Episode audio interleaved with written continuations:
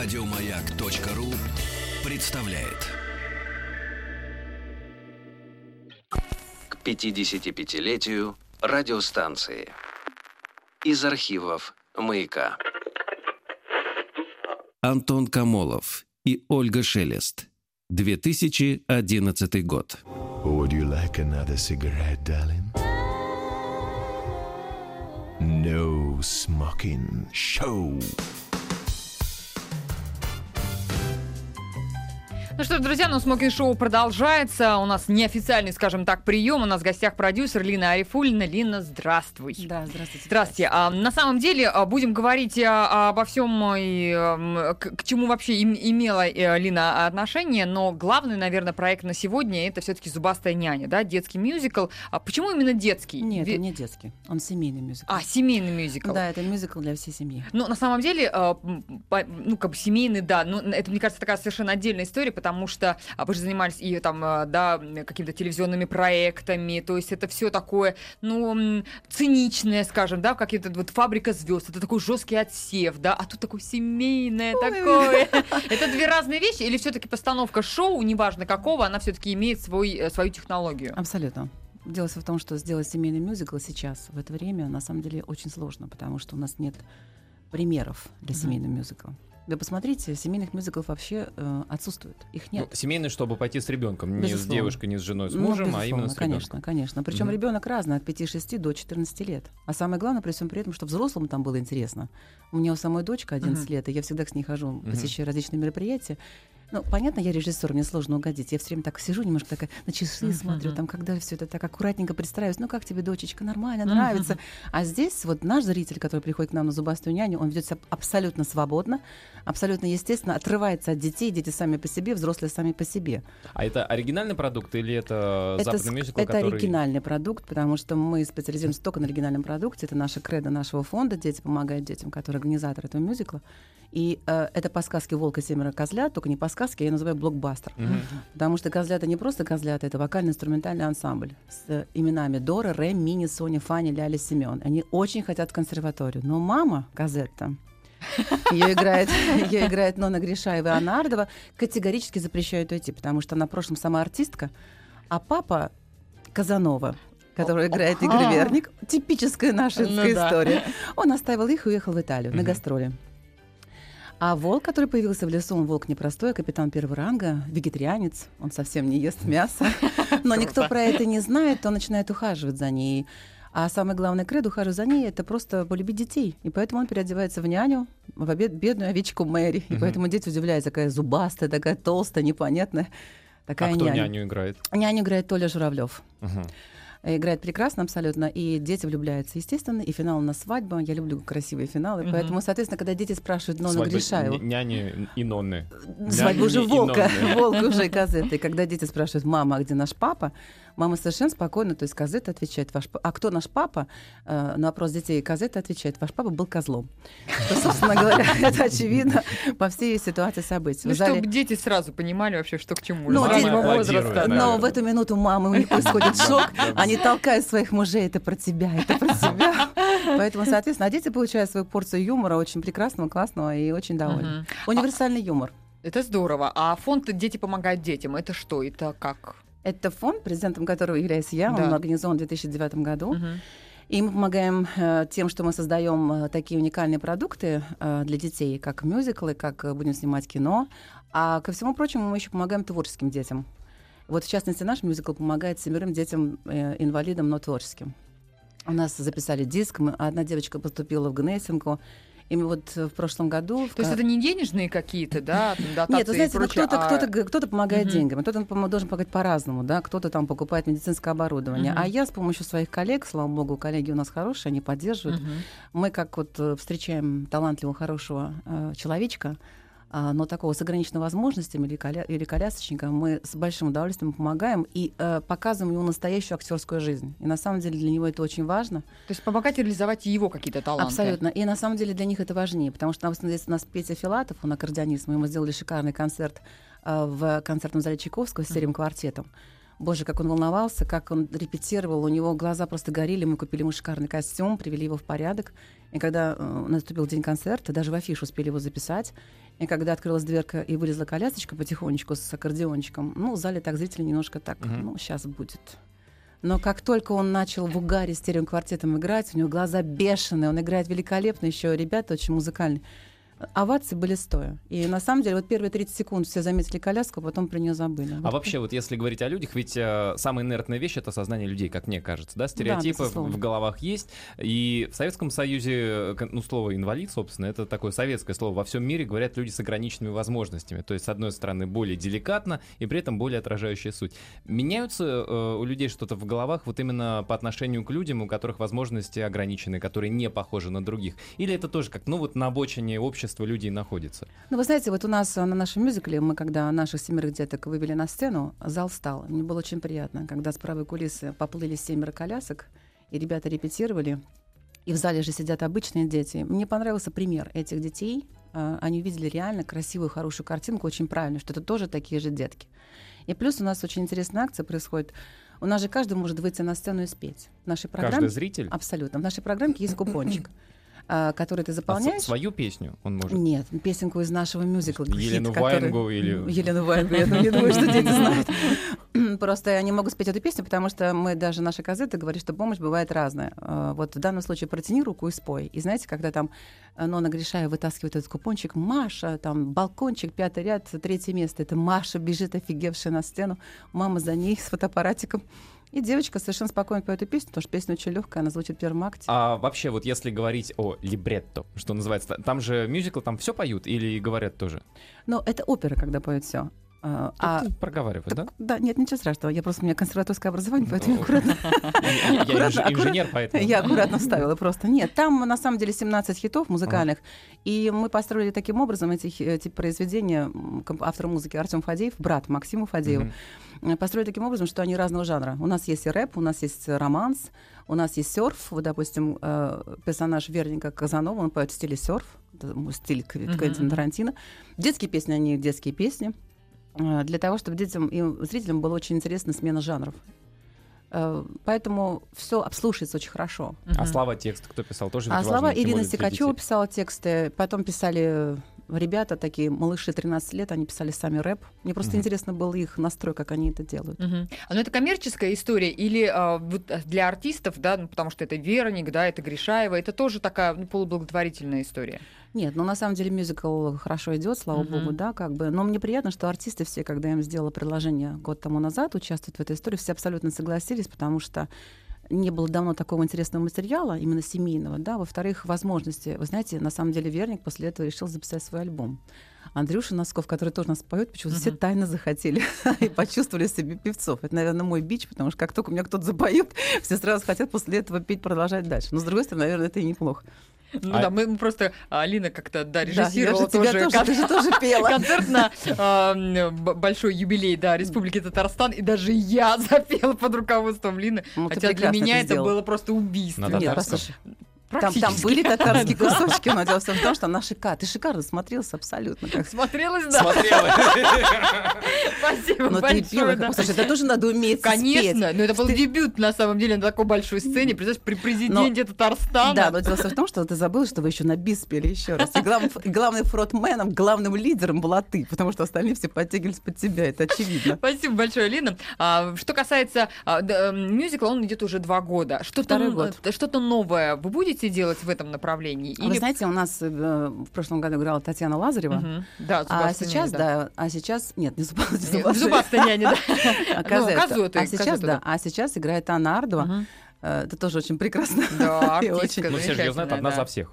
Да, абсолютно. Просто для телезрителей. Да, но она играет это интересно, потому что иногда мы прям чувствуем персонажей с этой программы. Она там, помните этот момент, когда она с своим сыном, они еврейская семья, а он музыкант. Она когда поворачивает своим деткам с Семеном, я не понимаю, что, Семен, ты здесь делаешь? У нас там Семен, последний мальчик, 6 лет.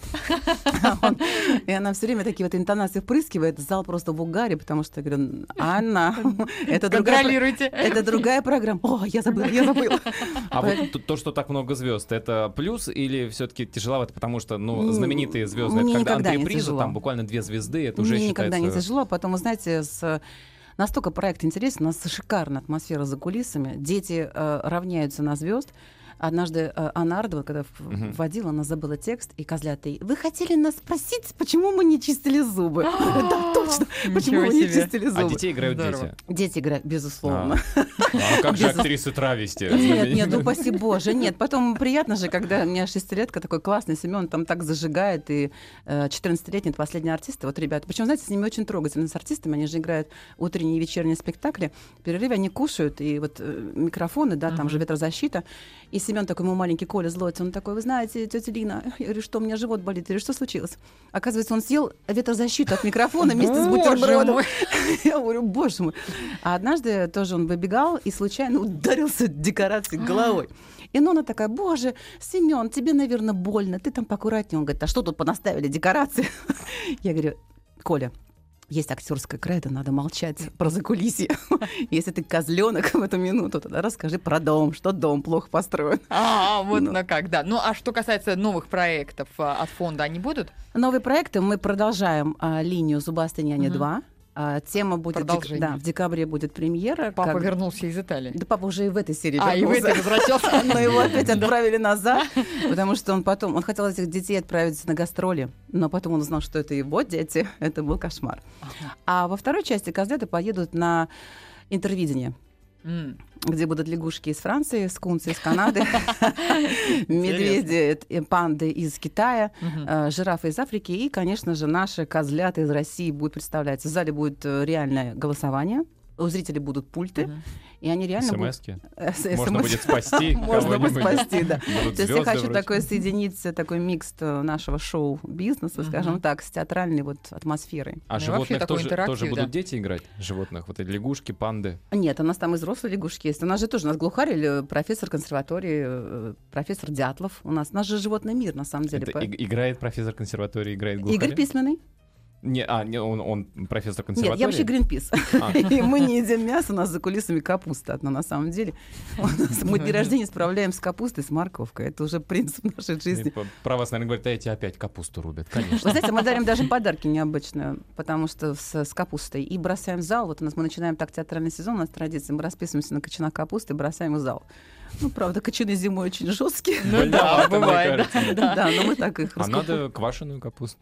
Раскидываться, да? Сеятеля, да. Боже, что будет с залом?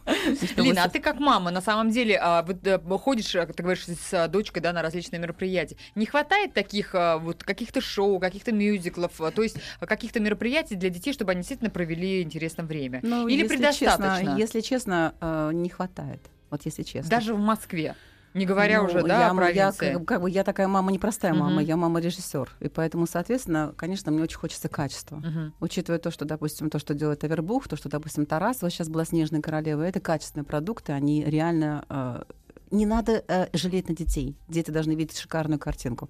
Они настолько сейчас уже привыкли к красивой картинке, да, смотря, допустим, мультики Уолта Диснея, играя в игры, да, то есть у них уже перед ними миф о детстве, он должен быть очень ярким. А, к сожалению, иногда встречаются моменты, когда, знаете, скороспелые. Вот мне очень жалко про эти елки смотреть. Они очень быстрые, знаете, сейчас мы быстренько сделаем, быстренько заработаем. И они немножко такие непродуманные, декорационно неинтересные. Поэтому, конечно, тут сложновато. Вопрос по поводу «Фабрики звезд». Я так и знала. А как иначе? Слушатель, наверное, слушательница подписалась Your Казоба.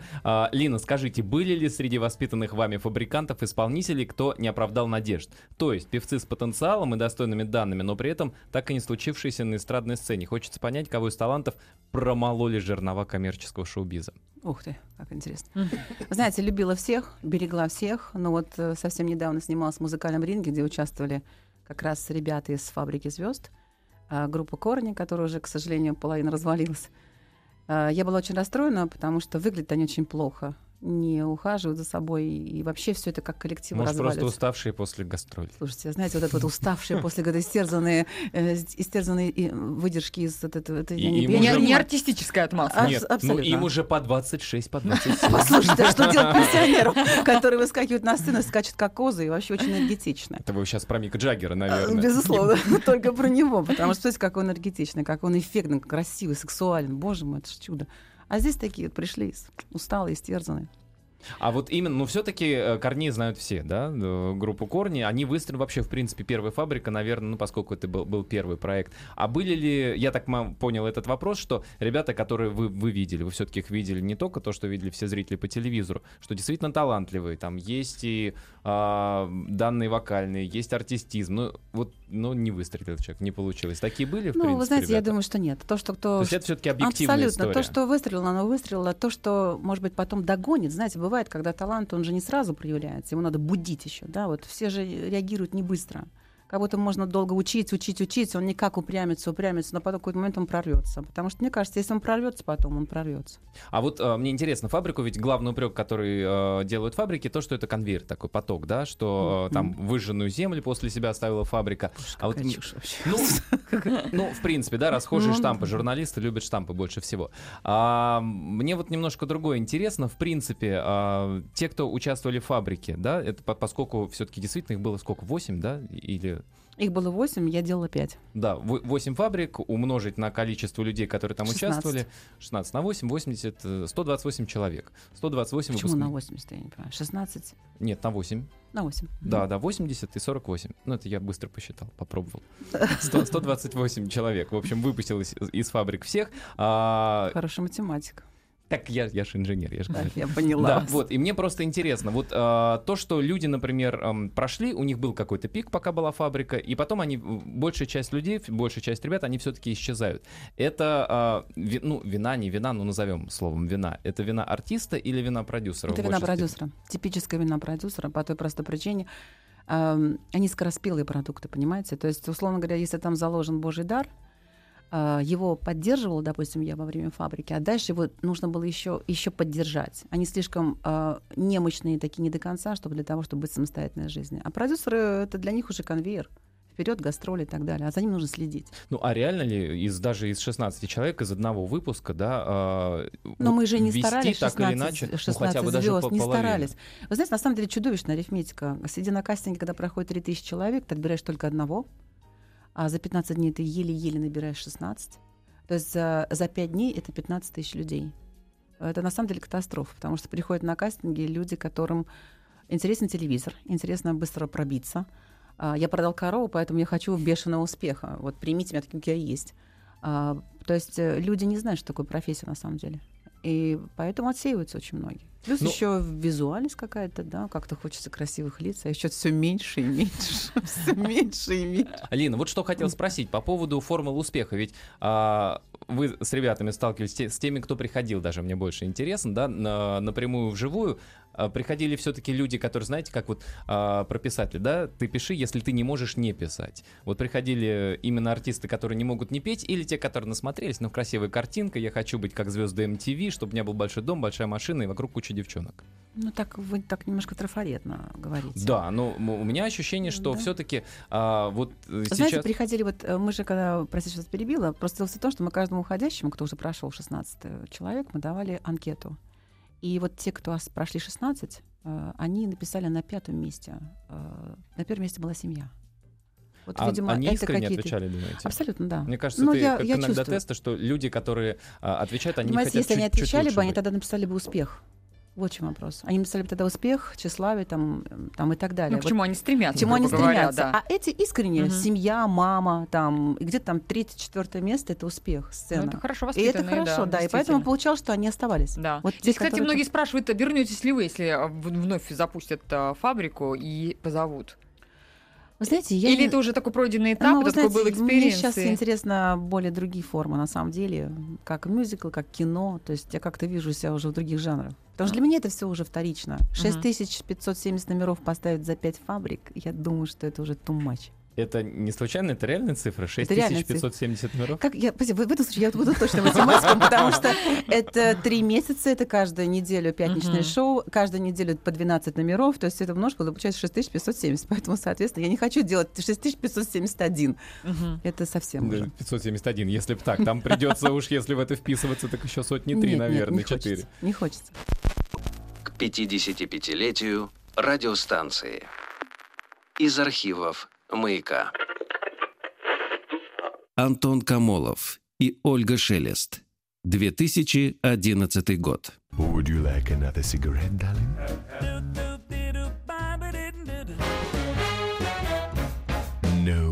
Mocking Show.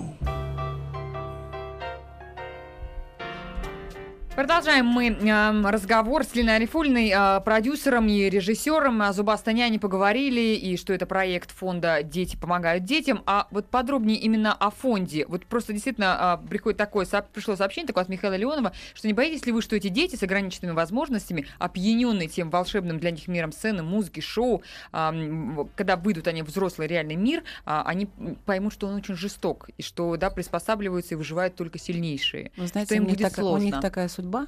Я думаю, что жестче уже не будет. Согласна. Мне кажется, так. Угу. Я так понимаю, что и на сам мюзикл они тоже приходят абсолютно бесплатно и смотрят. Вы знаете, у нас на самом деле мы проводим 2 раза в году такие акции, как в декабре у нас есть спектакль «Один день», и в День театра 27 марта «Зубастая няня» открывает двери. И у нас в зале сидят все дети, инвалиды, аутисты, ребяточки, деточки в масочках. И в этот день артисты играют, знаете, по-особенному. Не потому, что они играют всегда не по-особенному. Просто в зале раздается просто 804, и все дети. Они говорят, обычно взрослые тоже смеются, а тут, говорят, так необычно, ха-ха-ха-ха-ха-ха. А дети реагируют на каждую шуточку, на каждый нюансик, на каждый поворотик. А у артистов моих такой очень большой грим. Они все время так, знаете, на аплодисменты, у них прям даже слезы сквозь грим проходят. Они говорят, Лин, это здорово, потому что спадают ракушки. Актер всегда как-то костенеет, да? Там цинизм, опять-таки, туда пришел, здесь все-таки отдавать душу каждый раз, раздевать это сложно. Но в этом спектакле такой как барометр, то есть тут уже прям прекрасно. Но тем не менее вы как-то отслеживаете, фонд, по крайней мере, судьбу этих детей. Они с нами, то есть их не так много, на самом деле они с нами, плюс ко всему прочему мы же делаем театральные экскурсии, они приходят к нам за кулисы, мы показываем мир театра, в реальности здесь декорации какие, какой грим и так далее. Это настолько познавательно и жутко интересно. Поэтому, соответственно, мы же мне тоже с самого начала не верили в это, что мы этим занимаемся. Знаете, как же так, вы столько детей, так жалко, вы определите самых лучших. Я говорю, очень просто, по таланту.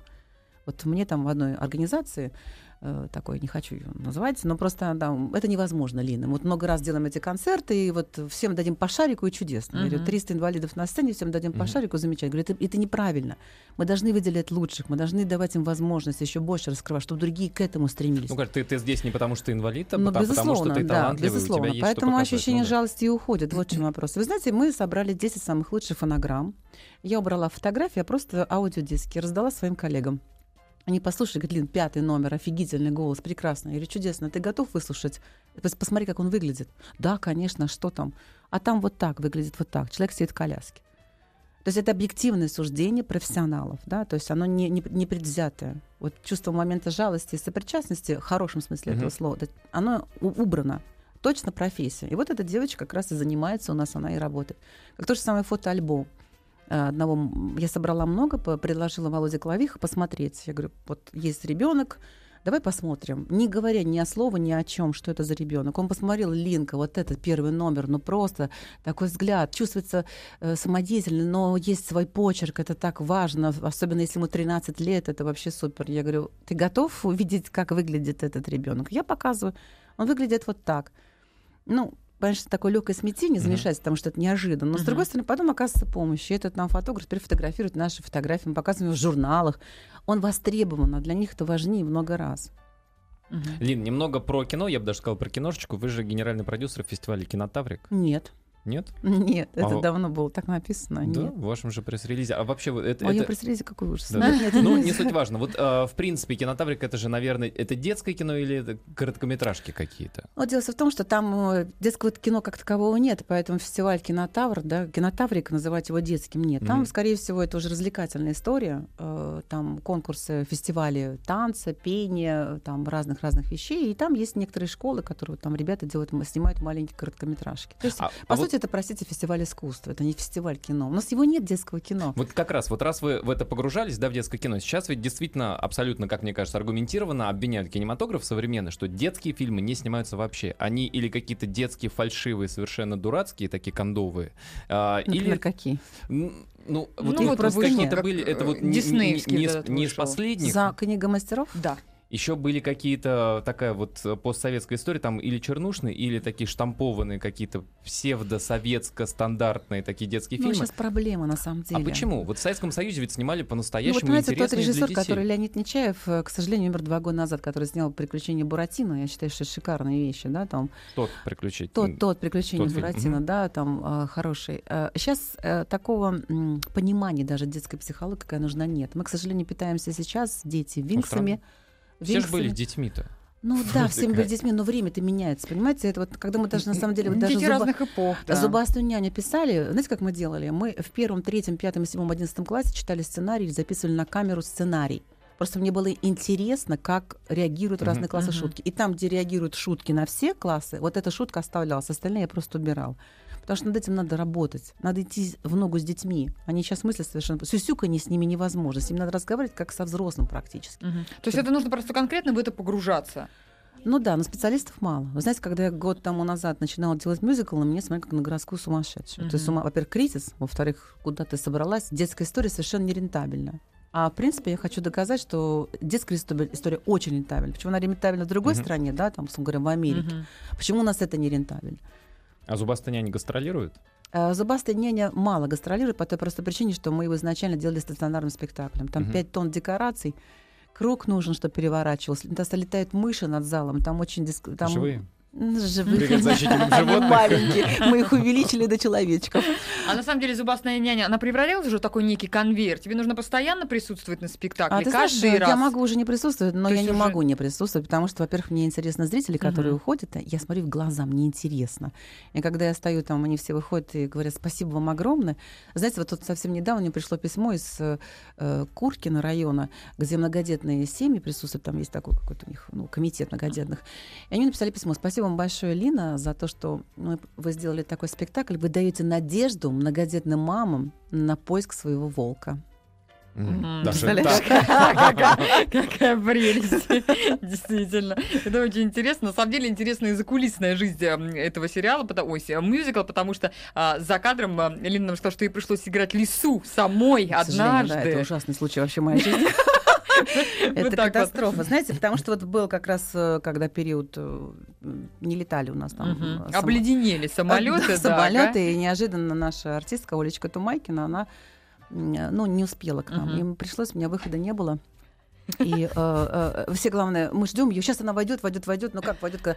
Решили сделать маленькую рокировку среди там ворону, перестасовать сюда, то есть как ничего не получалось. И в итоге все повернулись на меня, говорят: выхода нет, ты должна это сделать. Это для меня было... Вы себе представить не можете, что я пережила. Это был какой-то ужас. Я, во-первых, забывала все реплики. Думала, я сама, дурында, все придумала и сама все забыла. Во-первых, там надо было петь. Да. Ольга, в отличие от вас, я дама не поющая. Я могу учить других, но тут что-то... Я говорю, я только запев и припев. Дальше мы просто убираем. Дуэт убрали, потому что... А все артисты поют живьем. Да? Абсолютно, да. Потом на голове у меня был тяжелый парик, я потом Оле говорю: Оля, как ты танцуешь с такой копной волос на голове, с таким мехом? Это хорошо, хоть Тумайкина опоздала, если бы Журавлев. Это ужасно. Ну, чем придумали? Верник бы играл бы тогда волка, как вот мы придумали бы что-нибудь. А совместных сцен нет у них как раз и есть. Они же волк против Казановы, против вот этого козла, который их оставил. Там как раз, представляете, Верник перебегает с одной роли, перебегает с другой роли. Это было бы, наверное, интересно. Это правда. Ну что, по поводу тоже вот вопросы были смс-ками представлены. С какого возраста? Потому что ведь детей, да, тоже, 3-летнего, наверное, не поведешь. Вы знаете, у нас, мне тоже многие говорят: как там трехлетний? Я говорю: трехлетний прекрасно себя чувствует. У меня одна знакомая говорит: боже, он такой шустрый, как он там будет усидеть? Я говорю: усидит прекрасно просто, вот как завороженно, потому что настолько там активное и быстрое действие.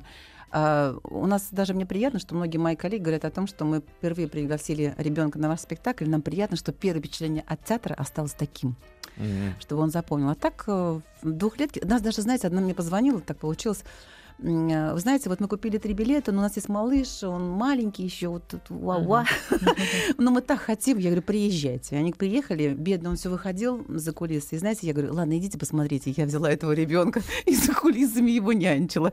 Это было здорово как-то. Ну да, я представляю. А как, кстати, проходил кастинг на вот этот мюзикл? Потому что и детей же надо было всех отсмотреть, да? Понятно, что... Опять 15 тысяч человек детей? Да, большие артисты. Ну, дети — это сложно. Это немножко другая история. Но нет, не так много, соответственно, потому что я искала артистов синтетических. Это что значит? Ну, понимаете, очень многие дети нашей студии готовят детей эстрадных артистов. И я увидела, знаешь, выстроенный ряд клонов. Да. Маленький Руссо, маленький Киркоров, маленькая Валерия. Маленький Киркоров не может быть маленьким. Может. Я видела, мне повезло. А мне хотелось артистов, детей, которые могут и способны драматически играть, потому что рядом с ними такие великие артисты, и надо все это так как-то выдержит. Понимаете? А психологически как они выдержат? Потому что взрослые артисты, они уже прошли огонь и воду. Помимо того, что они жуют свои микрофоны, они еще в перерывах, к ним приходят учителя английского языка, они продолжают свои занятия, потому что если, говорю, от учебы мне придут какое-то письмо от вашей школы, сразу уходите из проекта. Поэтому они зубрят в антракте там. А звездная болезнь? Абсолютно нет. Говорят же, если она приходит совсем рано, то человек может... Вы знаете, перед вами сидит человек, который звездную болезнь чувствует за год. Вот я как бы... Чуйка у меня на болезнь. Розгами чем лучше? Нет, лучше ее предупреждать. Розгами — это уже когда уже кульминация. Когда этому артисту подарила коробку шикарную, красивую, вот прям, знаешь, великолепная коробка такая с лентами. Он, что это, Лина? Говорит, ну открой, родной мой. Он открывает, а там топорик. А зачем это? Для того, чтобы крышу поправить, потому что уже рога растут, и уже все к звездной болезни тянет.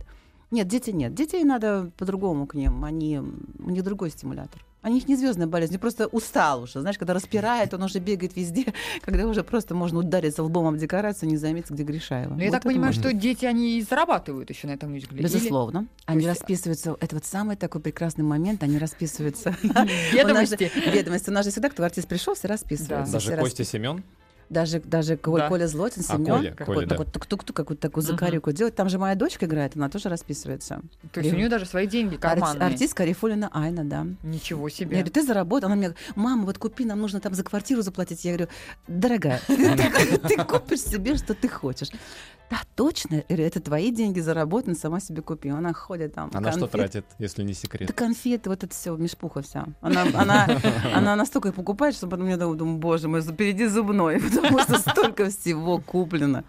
Да, спасибо большое. Лина Арифулина была на гостях, и мы смогли все-таки не эту песню, а послушаем песню «Пушистая зайка» в исполнении Игоря Верника. О, да вы что? Да, мы сейчас услышим в эфире. Да. Алина, тебе мы говорим большое спасибо за то, что, во-первых, ты делаешь такое благое дело, да, что, во-первых, это детский спектакль, который очень семейный. Ну, я имею в виду, что можно пойти куда-то с детьми, где они бы, действительно развлеклись и посмотрели, как делается этот театр. Да, спасибо большое. Спасибо. Давайте послушаем. Давайте. «Пушистая зайка». Да.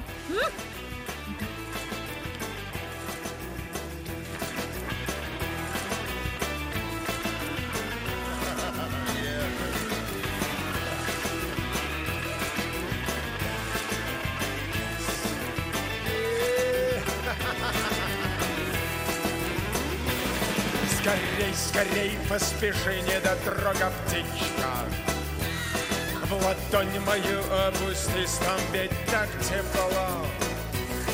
Моя пушистая зайка, ты мимо не пробегай-ка. Тебе, поверь, ужасно повезло.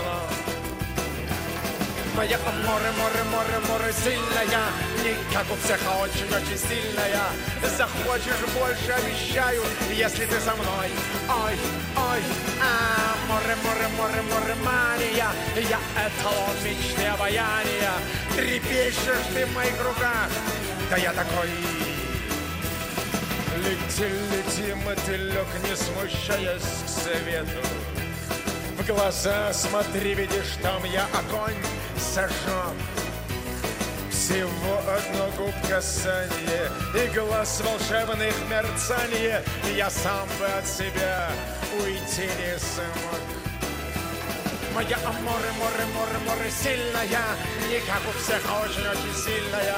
Захочешь больше, обещаю, если ты со мной. Ой, ой, а море-море-море-море-мания, я эталон мечты обаяния. Трепещешь ты в моих руках, да я такой. Еще больше подкастов на радиомаяк.ру.